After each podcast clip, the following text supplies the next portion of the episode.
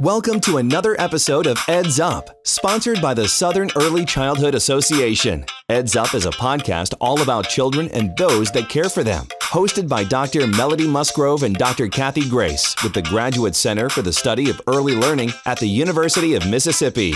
We're so happy that Greg Jacobs is with us today. He is a partner in Siskel Jacobs Production. Along with Jon Siskel, his partner, they have produced award winning documentaries, including the award winning 102 Minutes That Changed America. Uh, Greg is here today to talk about their latest project, No Small Matter. It's a feature length documentary that explores the power and potential impact of early childhood education and is being used all over the country as an advocacy and information tool. Greg, we're so glad you're with us today. Oh, thank you so much for having me. I really appreciate being here. Why don't you expand a little bit more about uh, your company and, and what you and your partner do, just so that we have an idea of the uh, vast and I do mean looking at your website, vast array of different projects you seem to be involved in. Yeah, I'm not even sure I know what we do exactly. we have been making documentaries here. Uh, we're based in Chicago for uh, the last 15 years, uh, and we have uh, about 10 years of experience between that. Before that, so uh, between the two of us, we have made or been involved with literally hundreds of documentaries on, you know, networks like the History Channel and National Geographic Channel and uh, and also feature documentaries um, like uh, No Small Matter about early childhood education. Well, of course, I'm going to ask you a question. Uh, how have you first got interested in filmmaking? When did you see this was your calling or your passion? Well, I was uh, I was always interested in documentaries, even as a high school student. Uh, I was probably the only high school student, uh, certainly that I know about, that had all of Eyes on the Prize uh, on VHS and watched it over and over again.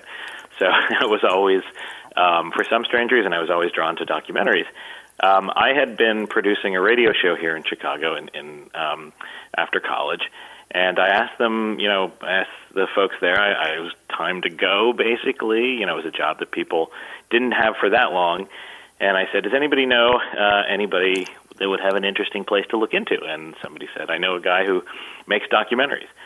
So uh, I went, and it happened to be right at the time when uh, networks like the History Channel and and A and E were just kind of starting to grow. So shows like Biography and things like that were becoming big. And this company made a lot of those, and they looked at me and they said, "You're breathing. You seem to be able to talk. Here's a desk."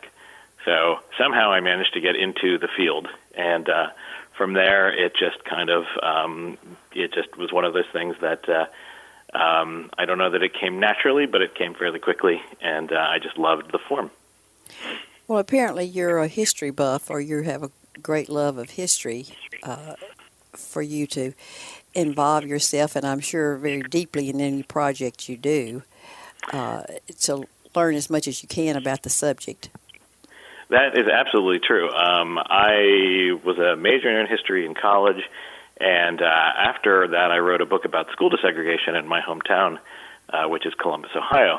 Um, and I think that sort of historian sense of um, wanting to learn all around a subject before you say anything about it has definitely affected the way um, I approach documentaries. So, with No Small Matter, with early childhood education, um, you know, really, uh, I, I'm part of a three-headed director beast.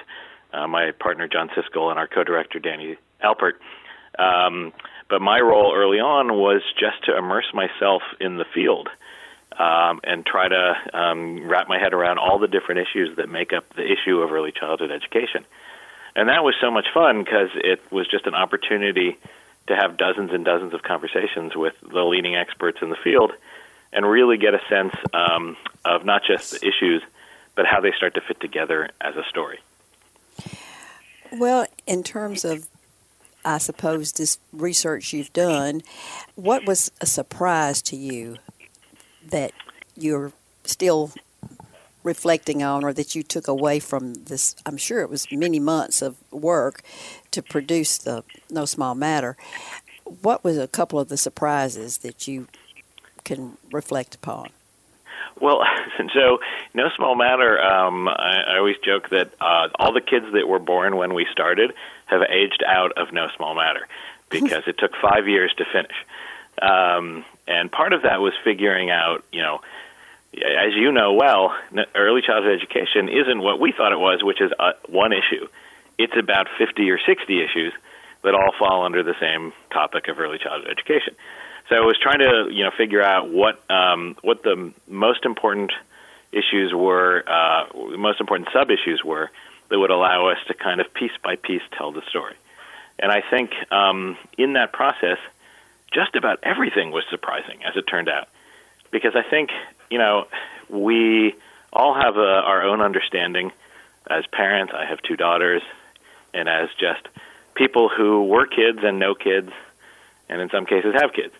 Um, we all have what we think is our basic understanding of early childhood, and a lot of it is common sense, and a lot of it turned out to track well with what I thought I knew. But there's so much um, that the field now knows.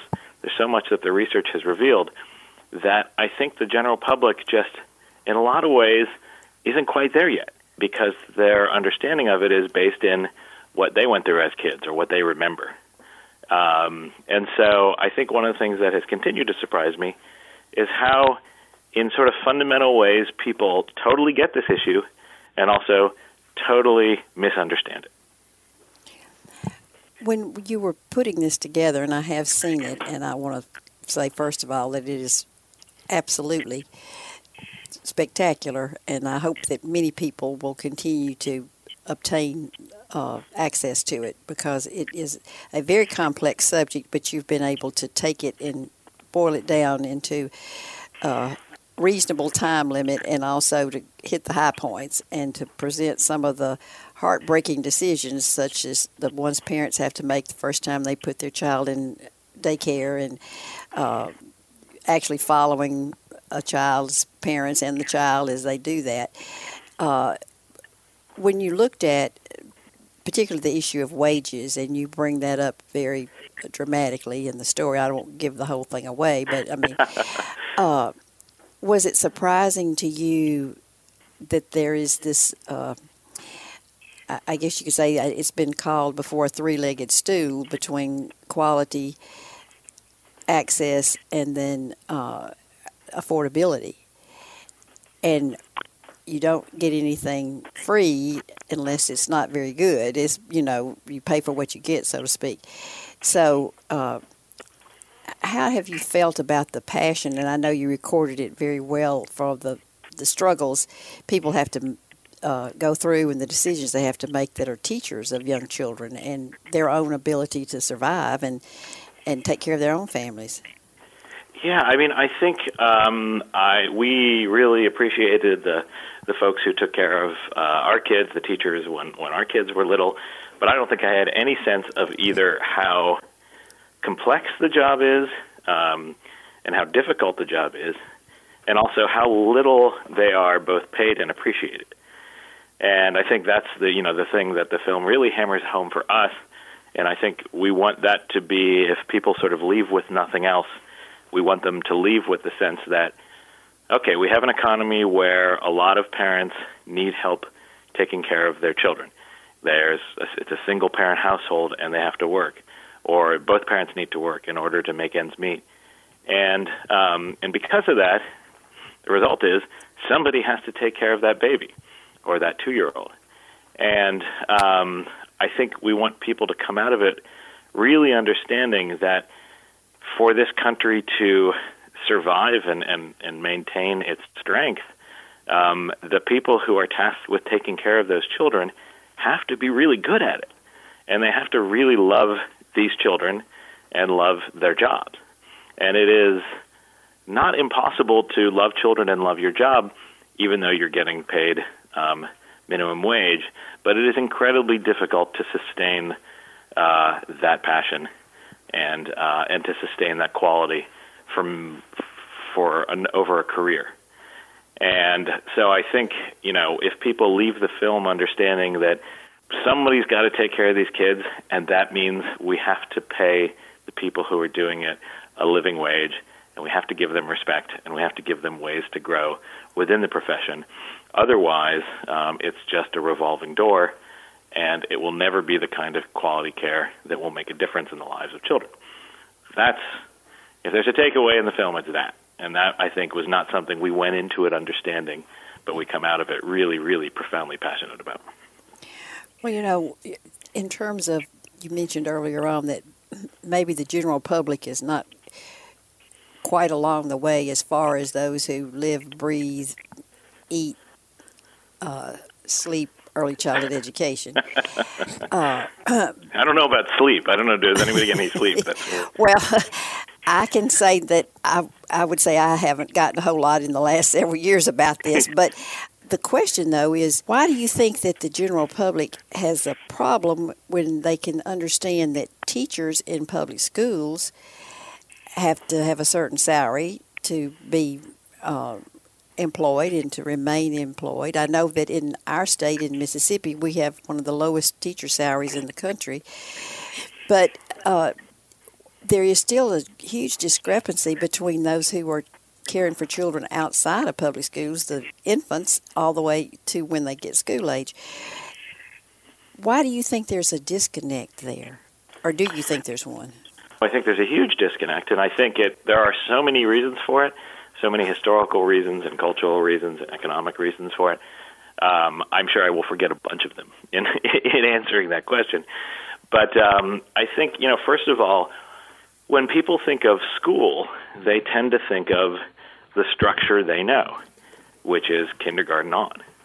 And so anything below that is just this kind of amorphous time that it's really, I think, you know, people tend to think it's just the parents' job. It's up to them they'll figure it out. And for a lot of people, think you know, if the parents can't figure out, then maybe they shouldn't have had the kid in the first place. I think that is a sort of a pernicious underlying thing, uh, thought process that goes on. So I think first of all, you just have a sense that zero to five is not considered an, a structural time for education. Um, and I think you know one of the ways that the science in particular has rushed ahead is that it's shown just how essential that time is for everything that follows, um, uh, academically as well as physically. So I think um, people don't get the importance of interactions during that time. I think there also is a sense of people tend to remember what they or prioritize what they remember. And so, um, you know, a lot of times you'll have people say, "Well, in my day, we just rode our bikes around the neighborhood. We didn't have, you know, there was no preschool to take care of me or anything like that. But you're like, but not when you were two. You don't remember when you were two. And you probably haven't asked your parents what they had to do actually to make sure um, somebody was taking care of you. So I think that's um, just people's lack of uh, you know, personal memory of that time makes it seem less relevant. And then I think the the third big thing is that um, people just uh, are, I think, only now starting to come to grips with the idea that for a long, long time in this country, um, the labor that it took to take care of infants and young children was either a mom at home or um, a probably very low paid uh, woman of color, and um, or a family extended family member. And now that we are in a situation where we really have to um, monetize that care, where we have to say, here's, we, we actually have to pay money for this now or pay more money for this in order to make it work. Um, I think people don't quite understand why that needs to happen all of a sudden. So when you start to say, well, if we're going to pay teachers okay, we're really going to have to spend money, I think people vastly undervalue how much value that time period demands and how much we haven't been paying all this time in order to find an equivalent to a parent being home and loving their child. So I think there's all sorts of things that go into that. But I think the unfortunate thing is you end up with people just kind of assuming that kids will take care of themselves somehow or parents will deal with it up until they get to school and then learning can start. And I think we need to really, really flip that idea on its head. Well, I think anybody who sees the documentary would certainly, as you say, walk away with some new understandings and also perhaps feeling uncomfortable, which is a good thing. Yeah. So that if their uh, traditional view of, of thinking about this has been challenged, that's the first step in trying to move us forward. Other countries in Europe, across the world, have a different setup, as we know, for their early care and education programs. Those wouldn't necessarily fit in our country because a lot of those countries are what people would consider to be socialistic in their approach to mm-hmm. economics. But I do think we have had studies now that have shown us the value, longitudinal studies, in particularly James Heckman and some others, have shown what the investment can actually be if we did follow the good rule of thumb in terms of quality early on in children's experiences. Mm-hmm. Are you going to be involved in other projects that may have to do with young children since you've gotten your feet wet, so to speak, in this one? Uh, absolutely. I mean, I think one of the things that we really, really want to um, drive home in the in the movie is that if we invest in this time period in, in a child's life and we get it right, that it doesn't just affect their academic track, you know, 20 years from now, but it affects the parents' lives right away. Uh, it affects the child's health, you know, now and decades from now. It affects law enforcement and, and criminal justice. Um, it affects budgets because there's so much money that we'll save. And it affects every other child because if you can catch some of the issues that kids have early, man, imagine the difference that makes if, if there's 20 kids in a, in a kindergarten class that are there and ready to learn instead of five, um, and the ripple effects that that would have all the way through the system. So we are zealous converts to this issue, and we see all the just are totally aware of how many other things it impacts. So I think our goal with the film is, you know, to start with the film, but to keep telling these stories. Because unless people keep hearing about early childhood as an issue, they'll tend to just brush it off as, uh, you know, it belongs at the kids' table. And we want to make sure that people are constantly aware of all the different permutations so that they treat it as a, as a, as a big person issue that belongs at the adult table with all the other important issues. So we are right now working on uh, a variety of different additional videos that involve early childhood and uh, quality preschool and the business case for early childhood and all of that. So yeah, we want to, you know, we're here we're here to stay basically. We love this topic and we think that there's no more important topic uh, to be dealing with than early childhood.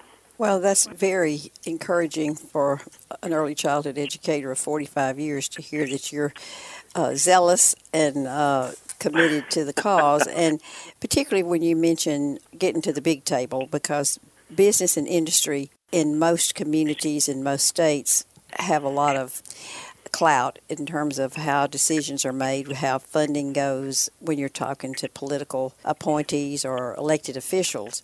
And so the best hope we have, I think, is to strengthen that connection among the business community to see how it does affect the workforce development and the importance of investing so that they have a better worker on down the road. So I hope you'll continue to push it up there at the big table. Yeah, no, absolutely. And I think, you know, one of the goals with it, we want the film to inspire people at the grassroots level, teachers and educators and and you know folks like yourself who have been in this and saying this for decades, uh, sometimes in the wilderness. But we really want to also get it to those kind of the folks with the levers of power. So if there are politicians or business people who see the film and if it changes the way they think, man, we really want to get those people who can call the governor and say, "Hey, I just saw this movie. You really should focus on this," or call their, you know, uh, call their representatives, the people who can really shape policy from the top down as well. Um, because you're right, that's the only way it's going to happen. Could you possibly give the website and information for anyone listening that they could go to so that they could then see how they could actually order the license to show the film and the process that you all have done such a good job with a, a whole array of ways to promote it. Would you be able to give them that website? Yeah, absolutely. So the website you can go to is nosmallmatter.com. Again, that's nosmallmatter.com. And you can also email us at hello at nosmallmatter.com if it sounds like something you'd want to bring to your community.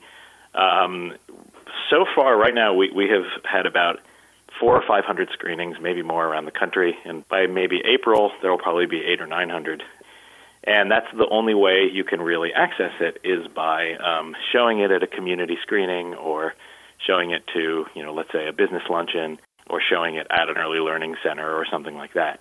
but sometime probably in the spring of 2020, it will become available on streaming services so that everybody can access it. So we are making a big final push to get as many screenings across the country and raise as much awareness as possible, and then by about April or May, everyone will be able to access it. So for now, if you have any questions, go to nosmallmatter.com uh, or just email us at hello at nosmallmatter.com. Well, Greg, thank you so much for spending time. I've enjoyed this conversation, and I'm sure uh, listeners will be encouraged and also uh, hopefully will be inquisitive enough to go to the website and to learn more about this because it is a fantastic documentary. It is it's very heartfelt and uh, a lot of emotions that are conveyed uh, by the people that were in it in terms of their struggles and also from the people who watch it and the audience. Well, absolutely, and and and also thank you so much for having me. And and of course, we we are very aware that we are always standing on the shoulders of giants when we try to tell these stories. So thank you for all the work that you have done for 45 years. Well, thanks again. And is there anything else that we haven't covered that you just like to mention? That really covers it. I'm just, you know, it's always exciting just to uh, have people talking about the film. So hopefully people will come away from this and, and say, I really have to see that. Well, once again, we have Greg Jacobs, who has been visiting with us, and uh, the documentary is No Small Matter. Thanks, Greg. Thank you so much. Appreciate it. And now it's time for our lit bit. This is another poem by Jack Prelutsky, who lives in Seattle, Washington, and he was named the very first children's poet laureate back in 2006. And he has lots of fun poems for children, and this one is entitled The Visitor, which is about a child's wonderful imagination. The Visitor by Jack Prelutsky. It came today to visit and moved into the house. It was smaller than an elephant, but larger than a mouse. First it slapped my sister, then it kicked my dad, then it pushed my mother. Oh, that really made me mad. It went and tickled Rover and terrified the cat. It sliced apart my necktie and rudely crushed my hat. It smeared my head with honey and filled the tub with rocks. And when I yelled in anger, it stole my shoes and socks. That's just the way it happened. It happened all today before it bowed politely and softly went away. The Visitor by Jack Prelutsky, and that is found on poets.org. Give your child the gift of literature through poetry. Thank you for joining us today for Eds Up. We're always interested in stories about children and those who care for them. If you'd like to share your story, email us at edsup at olemiss.edu. Until next time, bye bye. Eds Up is a production of the Graduate Center for the Study of Early Learning at the University of Mississippi. The views and opinions of podcast participants are solely those of the individuals involved and do not necessarily represent those of the university, its employees, or any affiliated entity.